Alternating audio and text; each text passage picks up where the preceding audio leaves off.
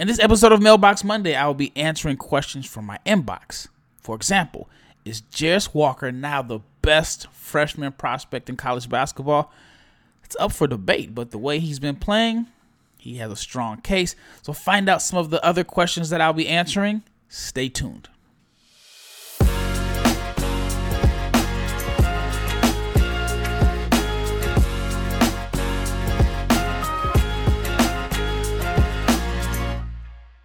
Happy Monday and big shout out to each and every person that has made the Locked On NBA Big Board podcast your first listen of the day. And in this case, hopefully it's your first listen of the weekend. And today's episode is brought to you, not weekend. I'm already back in the weekend. First episode of the week. But today's episode is brought to you by PrizePicks. First-time users can receive a 100% instant deposit match up to $100 with the promo code Locked On. That is PrizePicks.com, promo code Locked On. I'm your host, Rafael Barlow, the director of scouting for NBA Big Board and the founder of NBA Draft Junkies. It was a very interesting basketball weekend. Some good games in college basketball. You had some rivalry games. And then you had a huge trade. I normally don't do like NBA questions on my Monday mailbag. Usually people don't really ask me a bunch of NBA questions. But one of the questions I was asked yesterday, which I'm sure a lot of people had plenty of opinions on it, is what are my thoughts on the Kyrie trade? Kyrie Irving was traded to the Dallas Mavericks for Dorian Finney-Smith, Spencer Dinwiddie, and I think a 2029 first-round pick. Also, Markieff Morris was in the deal. And the question says, I can't wait to see him, talking about Kyrie, ruin Dallas and for Luka to ask out. There's only one basketball. Now, this Kyrie to Dallas trade has definitely opened up a lot of different conversations. And I mean, we have the right to agree and disagree. I think that from a basketball standpoint, the fit is going to be totally fine. I think they'll fit together. I think Kyrie can play off Luka and vice versa. If you look at Kyrie, he played with LeBron. He played with Kevin Durant. He did play with Tatum, but Tatum was only like 20 years old. So he knows how to play off the ball, right? He's not your typical point guard. And I don't even think he's ball dominant. I think he's a guy that you can run off screens. There's a lot of talk about him being ball dominant, and I get it. You can say, well, he played with KD, he played with LeBron, and wasn't happy in either situation. I do think he was happy in Brooklyn from the basketball aspect, but it was a whole contract thing, and, you know, I totally get it if you feel like the Nets had no reason to even, you know, entertain giving him a 4-year max deal because of, you know, you can say he's unreliable in a sense. But from a basketball standpoint, I think him and Luka will be fine.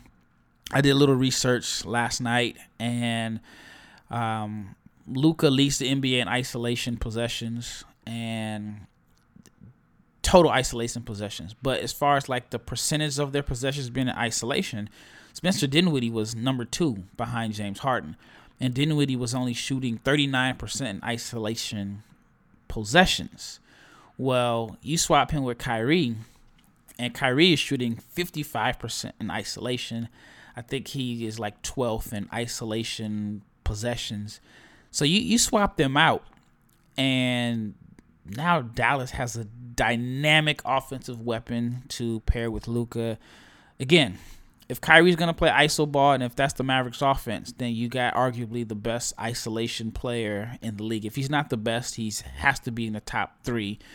And then you provide Luka with a shooter. You can't help off of him. Now, Dallas does lose some defense with Dorian Finney-Smith.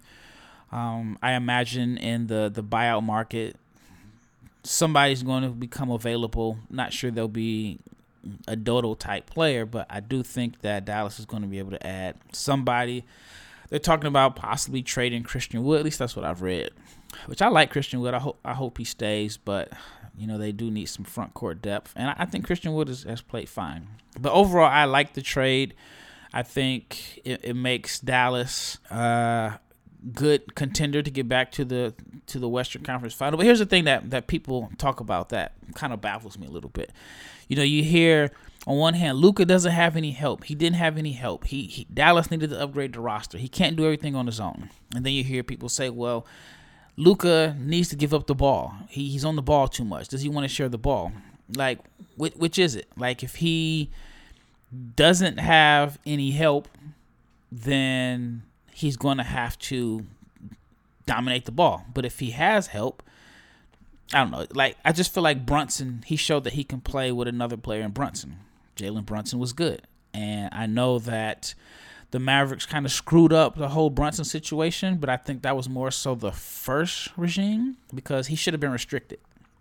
They should have made it where he was a restricted free agent after his rookie contract expired. If he's restricted, then if the Knicks make him an offer, the Mavericks can match. But, you know, that was something that wasn't done. I was not part of Nico Harrison's regime. But then, you know, there are some, and I've read that Dallas made him an offer last year for like $55 million or something like that, and he rejected it. But, like I said, I think the fit is going to be fine. Luka played fine with Brunson. Kyrie has fit well with LeBron and Kevin Durant. Whether he was happy in Cleveland, I personally don't think he was upset with playing with LeBron. I think it was more so, which is kind of weird to say, the just not knowing if Brown was going to be there every year because he was always signing short deals, which, you know, it's funny to say it now because Kyrie has done that to all of his team and teammates since leaving Cleveland. But I'll say it again. I think from a basketball fit, they will work out totally fine. All right, let's get into college basketball questions. All right, first question is, did you see Dereck Lively versus North Carolina? He had 8 blocks. He's getting better. I didn't actually see the game, but I saw some of the clips, and I heard that he totally dominated the game on the defensive end. Still not enough for me right now to put him in my first round, but I had him at 31, so he was just right outside of it. I think that, you know, some team is going to take him in the first round. The offensive production is it's still low. And my question is, what makes Dereck Lively's production as a freshman better than UConn's Donovan Clingan? Clingan is playing, I don't know, last I looked like 14 minutes a game, but he's like 9 points, 6 rebounds or something like that. He's averaging close to 2 blocks. I think he's been far more dominant in his minutes coming off the bench for UConn. So, and I think Clingan could end up being like a Kessler Walker type player. That's why I have him so high on my, I shouldn't say I have him so high, but I have him higher than most. I have him as a high second round pick. But, you know, Lively has the pre-college hype, which I think on one hand is going to help him. So I think he's going to end up being a first-round pick. But as of right now, I do not have him as a first-rounder. And speaking of people I don't have as a first round, this next question is about Emoni Bates. And there's an Emoni Bates question every single time I check my inbox. And it is Emoni Bates a first-rounder on your mock after last night's game? No, I still have him as a second-round pick. Has nothing to do with his talent.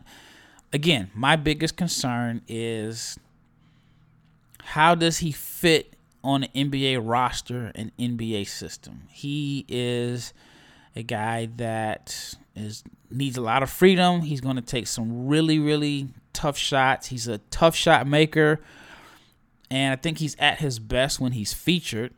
I just wonder, how will he play when he's in a role where he's not featured? And as a rookie, how many guys are featured right away? Unless you're a top 5 pick. Those are the guys that may get featured right away. But even then, that doesn't necessarily. I mean, you look at Keegan Murray. He's not, you know, being featured as Sacramento's go-to guy, and he's been good. So the question with Emoni Bates to me is more so of his role. You know, you look at a guy like Cam Thomas. Cam is just wired to score, wired to go get buckets. He had a 44-point game this weekend, and he has led the summer league in scoring, but it's a fit. You can definitely say Cam needs to play more, and because he's definitely a threat. But on an off shooting night, what is he bringing? I don't know, other than the fact that he's a threat to get hot and get you a lot of buckets. So maybe Emoni can be like a bigger Cam Thomas, where he's a guy that is in your rotation, but when he comes in, you know he's coming in to fill it up.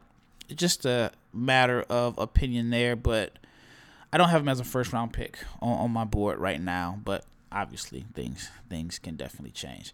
All right, when we return, I'll answer a few more questions, but got to talk to you about PrizePicks. PrizePicks is our sponsor for today, and it is daily fantasy made easy.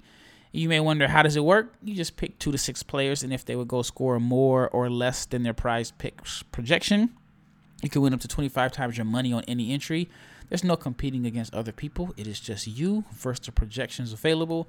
PrizePicks offers projections on any sport you want to watch: NBA, NFL, Major League Baseball, college basketball for men's and women, boxing, golf, cricket, and more. And the entries can be made in 60 seconds or less. It's that easy, safe, and fast withdrawals. And it is currently operational in over 30 states and Canada. So download the PrizePicks app or go to PrizePicks.com to sign up and play daily fantasy sports. If you're a first-time user, you can receive a 100% instant deposit match up to $100 with the promo code Locked On.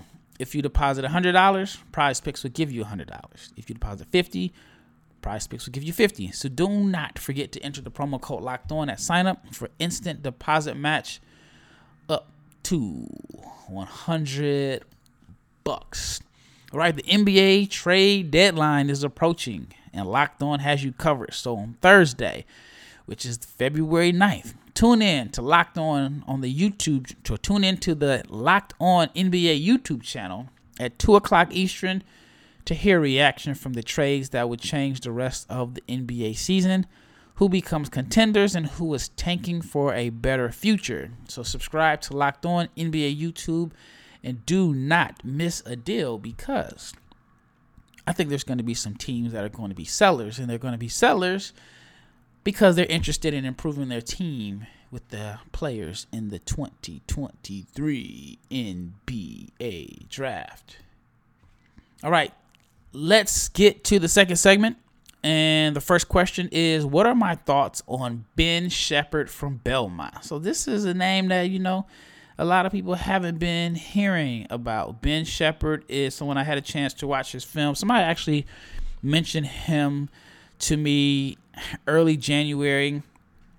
He's shooting well, good from the floor, 42% from three. He has good positional size, broad shoulders. He's a senior.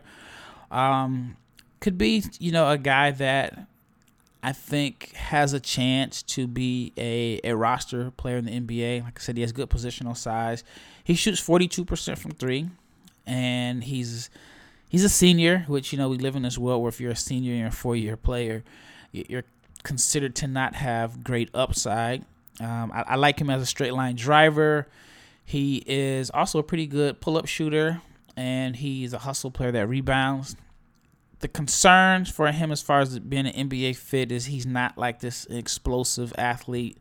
He doesn't really finish well at the rim, and I think that's going to be an issue for him at the NBA level.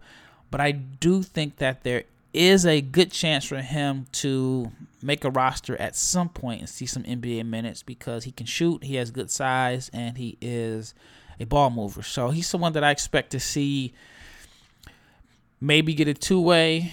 Definitely think that he'll play in summer league and maybe even get a training camp invitation. But Ben Sheppard is definitely one of the more underrated prospects in this deep class full of wings. I mean, there are so many wings in this class that it's unfortunate that a lot of them are going to go undrafted. But thankfully, there are two-way spots to help them out. All right, the next question is Kobe Brown from Missouri on your draft board? I think he's a more talented PJ Tucker. Kobe Brown is not in my top 60 right now, but that could definitely change. I don't think he had a rough game this weekend, but he's had some monster performances. And if you look at his stats and his numbers, I mean, he's been efficient across the board. He is basically doing everything that you would want out of, your best player on the team. He's efficient. He's doing little things. He's helping the team win. At one point, he was shooting over 40% from three. And I like his game. About 6'8", 250, so he's more so of a four. Does have some skills to where he can handle the ball a little bit. He's physical. He powers right through players. I think his most underrated skill set is his passing. He finds cutters, and he could be a weapon. Has good touch around the rim, shoots well off the catch. Very good finisher around the rim, has a quick second jump. Definitely is someone that could carve out a niche as a role player. Not a very vertically explosive athlete. Not a great athlete by NBA standards. Now, as far as the PJ Tucker comparison, yeah, I could definitely see how you can say he's more naturally gifted than PJ. But PJ's a specialist, and that's the thing about being an NBA. You have to have this specific role that you fill, and PJ's role is to knock down corner threes, be one of the most dangerous corner three shooters in the NBA. Whether or not he's shooting them at a high clip, I don't know. I haven't done the research on his numbers, but it's well known that you can't help off the corner if PJ is in the corner. So he is a floor spacer, but then he accepts a role as being the physical defender that defends, the team's best offensive weapon, makes it tough for them. Of course, he gets torched because, you're going to get torched if you're guarding a guy getting 20 to 25 shots a night. But Tucker is just a specialist, and I think it's kind of a little bit underappreciated. And there are players that are more talented than PJ Tucker, but that doesn't necessarily mean that they'll have the same impact or value around the league. But Kobe Brown is definitely somebody I can see as a two-way guy and also playing in the summer league and having a chance to crack a roster. All right, the next question is Damari Monsano on your radar? Of course. He is quietly having a very, very good year. He struggled against Duke earlier in the week, but I think overall his body of work has definitely put him in position to be on NBA radars. Good positional size, 6'6", listed at 225 pounds. He's shooting like 7 threes per game. And before the Duke game, he was like at 41%. I know he had a big game this week, and so he should be still above 40%. He can handle a little, but it's more so from a standstill. It's not really like he's handling the ball, getting to his spots in the paint or attacking the rim. But he can create a little bit of space off the dribble to get to his jumper. Define NBA role as a floor spacer. And he is good at shooting off the catch. He's good at shooting jumpers off the dribble. But it's more so, it's not necessarily like a pull-up. It's more so like he has the ball, he'll kind of dance, create a rhythm, and then once he gets his rhythm, he's able to pull up. The biggest concern is maybe not much of a passer, ball mover, and then can he attack a closeout? So those would be my concerns for him right there. But overall, I like him. I like him a lot. All right, the next question is, which lottery prospect is trending in the right direction? And to me, it's pretty easy for me to answer this one. It's Jarace Walker. Walker has played phenomenal his last 3 games. He has created some distance between him and some of the other prospects. I really liked him coming into the season. I really liked his game. And then I kind of soured on him a little bit at the beginning of the season. I saw him play against St. Mary's, which St. Mary's is actually a pretty good team. I saw him play that game. I don't even really remember him scoring or having much of an impact. At the beginning of the season, he was kind of playing this complimentary role. And because I liked him in high school and I saw his film, I knew he was capable of a lot more. But I didn't see the scoring outburst that he's been having the last few games. I thought he would be more of an impactful passer and ball mover, but he's been scoring the ball. He's quietly shooting 42% from three. That alone could put him as a top 5 pick. He's shooting 42% from three over his last few games. He's averaging 20 points per game, and he has definitely put himself in consideration to be a top five pick. I have moved him ahead of GG Jackson right now, and I'm very, very high on GG Jackson. But this is like my mental big board that hasn't come out yet based off of this weekend. All right, when we return, I have one more segment to answer questions, but let's talk about Built Bar, because if you are looking to eat healthy but you don't want to compromise taste, then you got to try a Built Bar, because with Built Bars, healthy is actually tasty, and it's so delicious that you won't even think it's good for you, because Built Bars are covered with 100% real chocolate. Yeah, 100% real chocolate, and they come in good flavors like churro, peanut butter brownie, coconut almond. But what's crazy is they're good, they're healthy, and when I say they're healthy, I'm talking about there's only 130 calories, 4 grams of sugar, with a whopping 17 grams of protein. But what's cool about Built Bar now in 2023 is that you don't have to order them on Built.com. Now, you can go to Built.com and order a box, but you can actually go get them at Walmart. They are in the pharmacy section, and you can get a 4-box of cookies and cream, double chocolate, Cocoa Puffs. Or if you're greedy, or you just don't want to go to Walmart all the time — I shouldn't say greedy, that's probably a bad choice of word — but if you don't want to continue to make trips to Walmart, you can go to Sam's Club and you can get a 13-bar box that has brownie batter, churro. So it's up to you, but you can still go to Built.com if you just want to do it the old school 2022 way. And again, that is Built.com. All right, last segment. I'm going to answer about 6 more questions for you. All right, it's like a combination of a strong opinion and wanting my thoughts, and I guess they want me to agree, but this person says, I can tell you right now that Grady Dick is overrated. Kansas has lost 4 out of his last 6, and he's only had 1 good game out of those 6. I think teams have figured him out. He is 8 for 33 from 3 in that span. What are your thoughts? Now, yes, he is struggling. And it's interesting because he had a game against Baylor where people were like hitting me up. And I can't get to all the questions, but people were hitting me up saying Grady Dick is better than Keyonte George. Grady Dick should be a top 5, top 6 pick.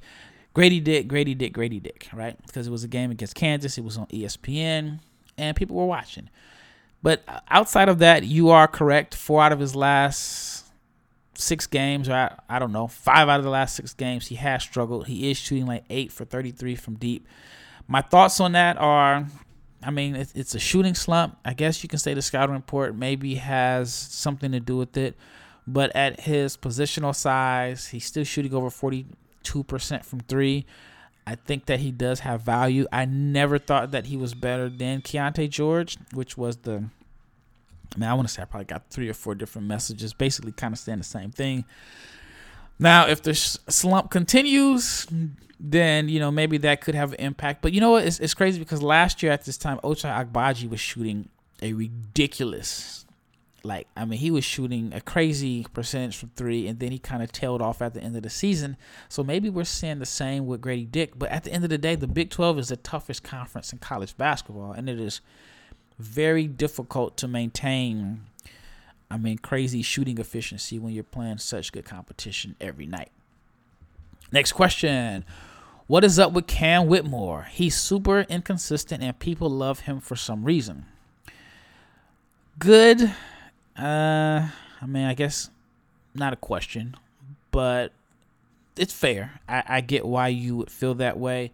You got to remember, he did get off to a slow start this season, missed significant time with a thumb injury, and he is young for his class. I think he's going to be one of the younger guys outside of GG Jackson. He has been inconsistent. There are games where he shows flashes where you understand why there was a lot of people that thought he was going to be the best freshman in the nation. I want to say he had a big game against Xavier a few weeks back. And then he's had some head-scratching games. For example, St. John's is not good. I know that he's had some pretty poor shooting performances against St. John's. I watched a little bit of the Creighton game this weekend, and he was on the floor.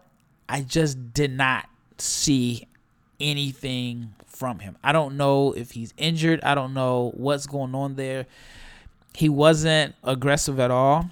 And I kind of started watching the game late, but I remember Villanova had like multiple possessions late in the game to tie or to win, and he just did not have the ball. He had no impact. Again, I didn't do any research to figure out if he was hurt. I think he may have only played less than his normal amount of minutes the game before against Marquette, so I don't know, but it was interesting to see that he was not really involved in Villanova's offense.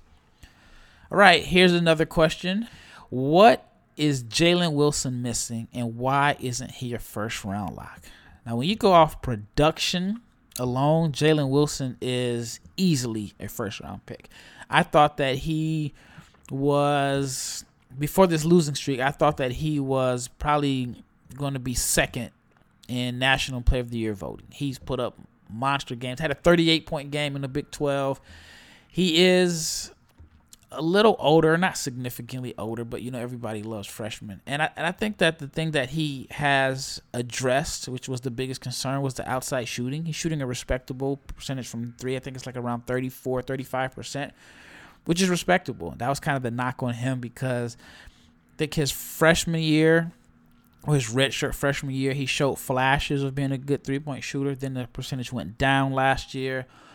I think that the biggest concern for him is like what role does he play? I think he can play a role as a hustler. I mean, he's one of those guys that he does so many things well. He's kind of like a jack of all trade, but I think in the NBA sometimes they're looking for you to be a specialist or have something, this one particular skill set that you can hang your hat on. I think he can fit as like an energy guy. He's a good passer. He could be like a connective tissue, but it'd be very interesting to see his draft range. I have him high second round right now, but yeah, based off of production, he's a first round pick. All right, down to my last two questions, and these are two questions about Illinois basketball, and it's not about Terrence Shannon Jr. So the first question is, do you like Coleman Hawkins? I think he's overrated. Coleman Hawkins is like a shooter that can't shoot, right? When you look at him, you see the size, you see the shot looks good, and you think like immediately to me, I saw stretch four. I think this guy could be a stretch four. That was what I thought. But then over time, you realize that he's not a extremely accurate shooter. He's not someone that is shooting 35, 36% from three. He is only shooting 28% this year, 29% last year, 23% as a freshman, and he has yet to average double figures. He is intriguing because he does rebound, and he's a pretty good passer and shot blocker. If he can get the shot to fall, then I think he could be a first-round pick. It's just the shot isn't falling, and I think in order for him to really find a role in the NBA, he's going to have to be a much more consistent shooter. But even his free throw percentage isn't really good, so it's very interesting. I think he's going to get drafted high because, I mean, he just looks the part. 6'10", 225, does a few things well, but I think his NBA career is going to heavily depend on if he can become a better floor spacer, because he, again, like I said, he looks the part. He definitely looks the part. Right now, he is taking like 4 threes per game, which is a little more than 50% of his shots. And you look at him for his career, he's averaging about 4.5 shots per game. 2 of those are threes, but he's a 28% three-point shooter. So he's like a shooter that can't shoot. So but he does have some skill sets that are intriguing. And the last question is, can Matthew Meyer regain some of his draft buzz from 2 years ago? I think it's going to be tough because he's also older. Man, it's almost like there's two guys that come to mind. If Matthew Meyer and Max Absmus came out 2 years ago, I think they would have been drafted, even though Max kind of struggled at the combine. And I know this is not your question, But I feel like with Matt, he had such a buzz after Baylor won their national championship. Even though like the numbers weren't great, he just showed tremendous upside. He was shooting 39% from the floor, from three, but the free throw percentage wasn't good. But I think that he just showed enough flashes where he was intriguing enough that I think somebody would have took him in the second round. Definitely would have been a two-way guy. Then last year on paper, he did good, averaged about 10 points a game, 5 rebounds, but he only shot 32% from three. Still only played like 23 minutes per game. This year, he's at like 24 minutes. He's shooting 38% from three. Again, averaging 12 points, but it might be a little late. Obviously, I think he's going to get a good look and opportunity. I mean, he has over like 150 games of college experience, so I wouldn't be surprised to see him on a two-way or definitely get a summer league roster spot and have an opportunity to show what he can do there. But he's like a tease in a sense, and I know that's like kind of harsh to say, but he's someone that you just look at. You look at him, how he moves, the athleticism, his size, and all the things that he can do, and you just hope that he will be a little bit more productive. But he's in a tough situation because I do not know if he'll be able to regain the draft stock that he had 2 years ago. Well, that wraps up this Mailbox Monday. I really enjoy these. I really enjoy like being able to somewhat interact because I don't, you know, it's almost like talk radio in a sense, or where people can call in. But I'm just reading questions. I actually like it because I like hearing the opinions and thoughts of other people, and sometimes I like sharing mine to, I guess, dispute or agree or disagree with what some of the questions are saying. But keep the questions coming. I really enjoy them. And thank you for making this Locked On NBA Big Board podcast your first listen of the day. You have to check out the Game to Game NBA podcast. Every moment, every performance, every result, Locked On Game to Game covers every game from across the NBA with local analysis that only Locked On can deliver. So follow Game to Game on the Locked On NBA channel. It is available on the Odyssey app, YouTube, or wherever you get your podcast. Once again, this is Rafael Barlow. Now, you got to tune in tomorrow because I had this idea a few months back, and I wanted to put it on my NBA Draft Junkies channel, and I wanted to have video behind it. I had this huge idea called Prospect Pitch, where I play the role of an NBA GM, right? My dream job. And I gave different people that may have like a big name in draft Twitter, and some people that don't. But I wanted to give people an opportunity to sell me. Again, I'm pretending I'm the GM of a team. You're selling me on a prospect. So I'm acting as if I know nothing about the prospect, and I'm hearing different opinions on why this player is good. I'm playing a little bit of devil's advocate. I'm trying to put the guys on the spot and ask them really tough questions about the prospect. It's fun. So I have an episode coming out tomorrow called Prospect Pitch, and Erson Demmer is a guy. If you follow NBA Twitter, you know the name. He's one of the hardest working dudes. He's always doing video clips. He actually is working for Shot Quality now. He answers questions about two prospects that he feels like he is much higher on than the consensus. So I'm trying to grill him and give him some tough questions about the prospects. It's fun. Hopefully it's well received. I want to do it at least once a week. And I'll have different members of the media, draft Twitter, and even just regular Joes who listen to the podcast. If you have a player that you feel like you're higher on than the consensus, shoot me a message, and then I'll see if I can squeeze you in. But I'm looking forward to this, and hopefully everybody has a great day. It might be a crazy day with NBA trades, but until next time, I am out.